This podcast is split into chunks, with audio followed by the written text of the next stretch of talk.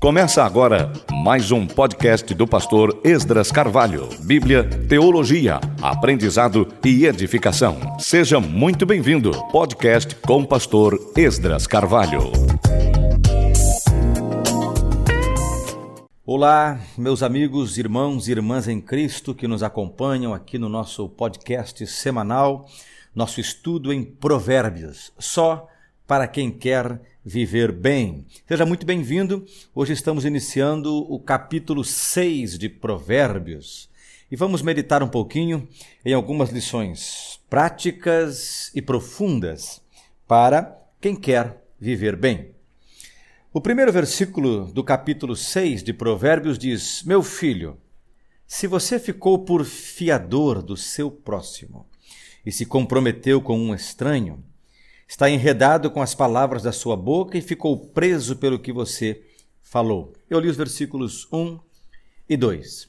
Até o versículo 5, esse trecho de Provérbios fala sobre o fiador e sobre uma dor de cabeça que pode ser evitada. Você lembra que nos podcasts anteriores, acho que foi no, no anterior a este, que nós falamos sobre os dois tipos de problemas os problemas contra os quais nós nada podemos fazer, ou seja, nós não podemos evitá-los. Imagine uma enfermidade, imagine um, uma, uma doença trágica, né, que se abate sobre alguém. Ele não tem como controlar isso. Mas tem aqueles que a gente cria.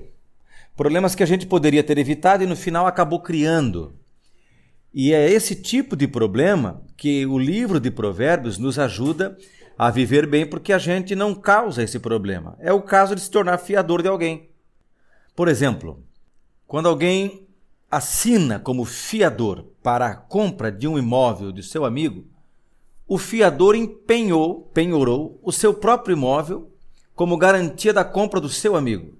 Se o amigo não paga essa conta, o banco vai tomar o imóvel do fiador, porque o fiador deve tanto ou até mais, tem mais compromisso do que o próprio tomador do empréstimo ou do financiamento. Se eu não assinei como fiador, eu não adquiri esse problema. Então é sobre isso que nós vamos falar hoje. Não assinar como fiador, aqui em Provérbios, não deve ser encarado como um mandamento do tipo não adulterarás não matarás. Mas deve ser encarado como uma recomendação à prudência. Por prudência, por cautela, o ideal é que não se torne fiador de alguém. É assim que se deve interpretar esse texto.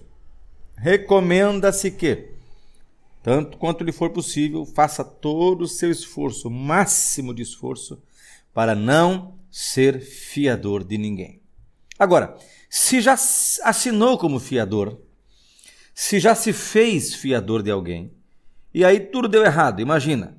O cara não pagou a conta, ou o cara está com problemas para pagar a conta. O versículo 4 nos recomenda uma ação emergencial, imediata.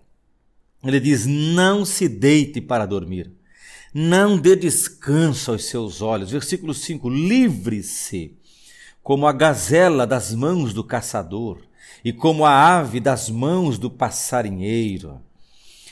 A ideia é que você faça todo o possível para se libertar disso, porque você acabou de trazer para si um problema. Eu pulei o versículo 3, mas o versículo 3 diz assim: Agora, meu filho, agora que você já assinou por fiador, agora que você já penhorou seu nome, seus bens em cima desse contrato, Agora, meu filho, faça o seguinte para se livrar, pois você caiu nas mãos dessa pessoa. Vá, humilhe-se e importune seu próximo. Então chega o versículo 4. Não se deite para dormir, não dê descanso aos seus olhos, livre-se como a gazela das mãos do caçador e como a ave das mãos do passarinheiro. Ah, essa recomendação de prudência tem, portanto, como propósito evitar que alguém perca o sono, que alguém fique doente porque está preocupado porque o fulano lá não vai pagar a conta e eu vou ter que pagar. Esse é o tipo de problema que você pode evitar. Não se torne fiador de ninguém. Existe um, um, um nível mais profundo dessa discussão que eu não queria deixar passar batido. Ele está lá no próprio versículo 1, quando usa a expressão do seu próximo. Diz assim: ó, Meu filho, se você ficou por fiador do seu próximo. Tem duas maneiras de a gente enxergar isso aqui. Uh, a primeira, o quão próximo você é de alguém. E a segunda, o quão próximo alguém é de você. Estamos falando, portanto, de uma amizade íntima, aquela amizade de anos de construção. Se eu tenho um amigo que é tão meu amigo a ponto de me ceder o seu nome, de assinar como fiador para mim, isso, de certa forma, demonstra a minha capacidade de criar e cultivar e manter amizades. Do outro lado, se eu sou amigo de alguém a tal ponto que eu estou disposto a emprestar-lhe meu nome, a assinar um contrato como fiador para ele, significa que ele é digno da minha amizade, da minha confiança. Agora, uma outra vista, ainda mais profunda do que essa, é a seguinte: se você é tão meu amigo assim, você sabe muito sobre a minha vida sabe muito das minhas preferências, dos meus gostos, dos meus planos, dos meus sonhos, da minha família, dos meus projetos. Você é meu amigo de verdade. A Bíblia fala sobre amizades puras, sinceras, verdadeiras. A Bíblia diz: melhor é serem dois do que um. A Bíblia diz que há amigo mais chegado que irmão. A Bíblia diz que, como ferro com ferro se afia, assim o amigo afia o rosto do seu irmão. Então a Bíblia fala muito, celebra a amizade. Agora, se você é tão meu amigo assim, provavelmente você é de fato tão meu amigo que você não vai me colocar numa enrascada dessas. Você não vai nem me pedir para ser seu fiador. Se eu sou tão teu amigo assim, tão chegado teu, te conheço tão bem, nós temos uma amizade tão sincera, tão pura, tão verdadeira, eu não vou chegar ao ponto de te pedir para ser meu fiador. Por, umas, por algumas razões. Primeira, você está se expondo. Eu estou expondo você a ter que me dizer não ou a contrariado me dizer sim. Uma outra razão por que eu não vou fazer isso com você é porque eu sei da fragilidade da vida humana. Eu sei que eu posso sair de carro 15 dias depois de ter assinado o contrato. Numa colisão, eu posso ficar inválido, perder minha renda ou morrer. E eu deixei você com um problema. Então, um, um amigo de verdade, se ele é amigo mesmo, ele não expõe a pessoa a isso. Então, olhe bem suas amizades. Cultive amizades profundas, íntimas, verdadeiras, mas que elas sejam de tal sorte profundas, concretas, que esse amigo, que essa amiga não te exponha a riscos. Esse lado tão profundo dessa discussão, eu não queria que deixasse é, de ser mencionado aqui. Então, a primeira porção que nós separamos vai do versículo 1 ao 5 e fala sobre esse conselho: não se torne fiador. Caso tenha se tornado, humilhe-se, peça pelo amor de Deus, crie uma estratégia, dê um jeito, mas livre-se desse problema. Pois bem, agora vamos à segunda porção. A segunda porção fala sobre as formigas. Do versículo 6 ao 11, vá ter com a formiga, ó preguiçoso. Observe os caminhos dela e seja sábio não tendo ela chefe, nem oficial, nem comandante, no verão, prepara a sua comida. No tempo da colheita, ajunta o seu mantimento. Ó oh, preguiçoso, até quando vai ficar deitado? Quando se levantará do seu sono? Um pouco de sono, um breve cochilo, braços cruzados para descansar, e a sua pobreza virá como um ladrão, a miséria como um homem armado. Aqui nós estamos diante de mais uma porção bíblica que nos ensina ou que nos orienta, que nos exorta a não ignorarmos a simplicidade das formigas. A formiga é tão insignificante que a gente mata com um pisão. A gente não gosta delas, a gente anda com veneno dentro de casa para se livrar delas. Mas os sábios na vida não desprezam nada e aprendem com as mínimas coisas. E aqui estamos sendo exortados a aprender com a formiga. No versículo 6 que diz vá ter com a formiga, você pode entender como vá aprender com a formiga. Aprenda com. Isto é, não despreze nem mesmo as formigas. Há um aprendizado ali. E qual é o aprendizado? Esse aprendizado tem um público-alvo. Para quem é esse aprendizado? Você já viu a expressão, já ouviu a expressão público-alvo? Você não vai divulgar é, um produto X para um público que nada tem a ver com aquele consumo. Então, se você monta uma fábrica de produtos, é, de, de brinquedos para crianças dos 0 aos 3 anos de idade, você não vai divulgar esse produto na hora do, de um jornal é, de política, de um documentário político. Você vai divulgar esse produto em horários, em propagandas, nos horários de programas infantis. Isso é público-alvo. Para quem interessa isso aqui, essa expressão bíblica, vai aprender com a formiga, tem a ver com os preguiçosos. Primeiro, porque a preguiça é pecado. Aliás, é um dos sete pecados capitais. O orgulho ou vaidade, né? É, o pecado, é um pecado capital. A ira é pecado capital. A luxúria, a gula, a avareza, a inveja e por último aparece quem? A preguiça. É pecado. O preguiçoso é aquele que abriu mão da vida. É aquele que espera que os outros façam por ele. Ele desacredita da sua própria capacidade, ele desanimou da existência. E para ele, do jeito que tá, tá bom. Ele, qualquer esforço que ele precise fazer para melhorar um milímetro a sua condição de vida, não vai acontecer. Ele não vai fazer esse esforço, porque ele abriu mão das coisas. É, é uma coisa parecida com a depressão, mas a depressão é uma, é uma doença. A preguiça não, a preguiça é um pecado. A preguiça é a pessoa que se escorou na existência dos outros. De, mesmo que isso represente viver com o mínimo, com o, a miséria, com a escassez, não tem problema. Esse preguiçoso, esse que está torcendo para o mundo acabar em barranco, porque ele quer morrer encostado, que vai aprender com a formiga. As formigas têm iniciativa. O versículo 7 diz: Não tendo elas chefe, nem comandante, nem governante, quer dizer, ninguém precisa mandar. Algumas versões dizem não tendo chefe, nem oficial, nem comandante. É o caso da nova Almeida atualizada. Você não precisa mandar, a formiga simplesmente sabe o que tem que fazer e faz. Ela toma a iniciativa, ela conhece a sua missão, o seu propósito e se debruça sobre ele. Então, o preguiçoso precisa aprender com a formiga a ter iniciativa, a começar a fazer as coisas, a partir para cima dos desafios, a encarar os desafios que se lhe opõem.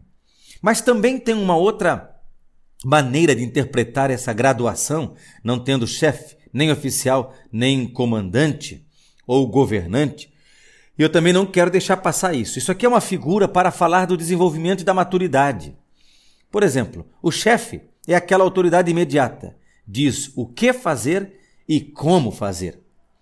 O oficial, que algumas versões chamam de supervisor, é aquela figura de quem diz o que fazer, mas não diz como fazer. Ele observa e acompanha a execução para garantir o resultado. E o comandante ou governante é aquele que não diz nem o que fazer e nem como fazer. Ele oferece as leis que devem servir de horizonte e limite das liberdades individuais. Então, essas três metáforas parecem indicar um processo rumo à maturidade.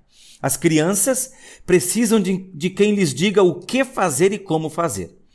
Os adolescentes e jovens já sabem boa parte do que devem, né, aquilo que devem fazer, mas ainda precisam de apoio e disciplina sobre o como vão fazer as coisas. Os adultos, cuja base ética e moral está formada, não carecem de nada além da própria consciência, ou, eh, pelo menos, é o que se espera deles. A pergunta por trás das metáforas é a seguinte: em que estágio você está? Você é do tipo infantil, que precisa de rédeas curtas e depende de quem lhe diga o que e como fazer? Ou você é do tipo que sabe o que fazer, sabe o que deve fazer, mas se ninguém estiver por perto, vacila, procrastina, protela, enrola. Hã? Ou já se tornou adulto, maduro, assumiu sua responsabilidade na vida e, numa boa, faz o que deve ser feito. Isto é, você é uma pessoa em quem se pode confiar. É esse o caso? Então nós temos aqui que a formiga não é preguiçosa, tem iniciativa, não espera ser comandada, e além disso, chefe, oficial e comandante indica três estágios da vida. Agora, vamos um pouquinho adiante. As formigas nos ensinam sobre previdência. O texto diz que no verão prepara sua comida, no tempo da colheita ajunta seu mantimento. Veja, as formigas são, portanto, previdentes. Elas não esperam as coisas acontecerem para reagir a elas. Elas agem antes dos acontecimentos. Elas, no verão, no tempo da colheita, preparam a sua comida, porque ela sabe que vai chegar o inverno, o tempo da dificuldade, da escassez, e aí ela terá sua comida. Aqui é bom fazer uma distinção entre poupança e provisão. Poupança é o que você guarda como garantia para o caso de vir a precisar. É o dinheiro ou recurso que você não usa, imaginando que um dia precisará usar. Então, você separa lá 100 eh, reais por mês, 150 reais por mês, 80 reais por mês e guarda numa conta poupança, porque em 10 meses você não precisou usar aquele dinheiro. 80 reais por mês, vamos pegar esse exemplo, eu guardei 800. Aí deu um probleminha no motor de arranque do meu carro. Vai me custar 400 reais, eu tenho uma poupança que eu vinha é, é, economizando nela para o caso emergencial. Isso é poupança. Agora, a provisão é o dinheiro ou recurso que você não usa hoje, porque você sabe que precisará dele no futuro. Então é um dinheiro que você, embora o receba na mão hoje, você está fazendo dele uma provisão para o futuro. Você vai precisar dele daqui a 30 anos. É o caso da previdência social. Se você contribui todos os meses, você não usa esse dinheiro hoje, não conta com esse dinheiro hoje, porque esse dinheiro não é para hoje, é para a aposentadoria, aquele momento em que o mercado de trabalho vai reprovar a gente, não vai mais nos aceitar, e nós precisaremos mesmo assim ter dinheiro para pagar as contas e viver, por exemplo. Então isso é provisão. A lição é muito clara: seja prevenido. Prepare no verão o que você sabe que vai precisar no inverno. Seja previdente, seja prevenido. Essa é uma lição de sabedoria fantástica. A gente não faz isso, a maioria de nós usa todo o dinheiro de hoje para o hoje e ainda falta um pouco. Daí a gente entra, todos nós, no cartão de crédito, no crediário, nas prestações, porque a gente está administrando errado as nossas finanças. Teríamos que ter a vida de hoje coberta pelo hoje e ainda deixando as margens de poupança e de provisão. Então é bom a gente parar, fechar para balanço e começar a reorganizar a vida, porque o tempo não espera ninguém. Vai passar. A formiga nos ensina que ela trabalha intensamente no verão, porque sabe que o inverno vai chegar. Aliás, o texto diz que ela trabalha no tempo da colheita. Ora, se existe o tempo da colheita, por óbvio, existe o tempo da não colheita. Quer dizer, agora o tempo da não colheita é o, tempo, é o tempo de arar a terra, virar a terra, é o tempo de lançar a semente, é o tempo de regar, é o tempo de vigiar contra as ervas daninhas, é o tempo em que a gente só aplica, só investe, só se aperfeiçoa, só estuda, só faz curso, só aperfeiçoa o currículo, só trabalha com dedicação. É o tempo da não colheita. Não é o tempo de estar sempre gastando tudo que recebe, é o tempo do investimento, é o tempo do guardar, é o tempo do prover para o amanhã. As pessoas sábias reconhecem que o tempo não espera ninguém, ele é feito de fases e ciclos e cada fase simplesmente inicia e se encerra sem me pedir licença. As pessoas sábias obedecem tranquila e serenamente aos ciclos naturais da vida. Sabem o que fazer em cada estação da vida, em cada época da vida. Sabem se locomover dentro do tempo. As pessoas sábias são aquelas que sabem alternar atividade e descanso, trabalho árduo e pausas recreativas, dedicação intensa e sabáticos restauradores. As pessoas sábias são as que sabem que há tempo para todo propósito debaixo do sol. O tempo certo para a coisa certa é o que nós chamamos de kairos. Kairos significa tempo qualificado, época propícia para, estação de, período adequado, momento oportuno. Então, a sabedoria da vida consiste em também saber reconhecer o tempo. Os versículos 10 e 11 falam sobre a ociosidade, né? Os braços cruzados, um pouco de sono, um breve cochilo, braços cruzados para descansar. E a sua pobreza virá como um ladrão. A miséria atacará como um homem armado. Antes de concluir, é bom nós sabermos e reconhecermos que nem toda miséria e toda escassez é, é produto da, da preguiça. Nós sabemos da realidade das injustiças sociais, das pessoas é, miseráveis, expulsas e condenadas a viver à margem é, da pobreza. Mas não é disso que nós estamos falando agora. Nós estamos falando das pessoas que têm os potenciais mínimos requeridos para uma existência e apesar disso, cruzam os braços, dormem, cochilam, vacilam e de repente passou o tempo. E simplesmente o texto diz: a pobreza virá como um ladrão. Isto é, você estará indefeso, incapaz de reagir.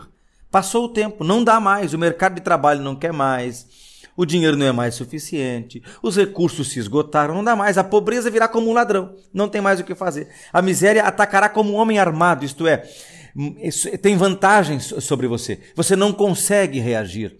Essa pobreza, essa, essa escassez, essa preguiça, é essa, essa falta é consequência da preguiça. É por isso que o texto diz: vá aprender com a formiga, ó preguiçoso.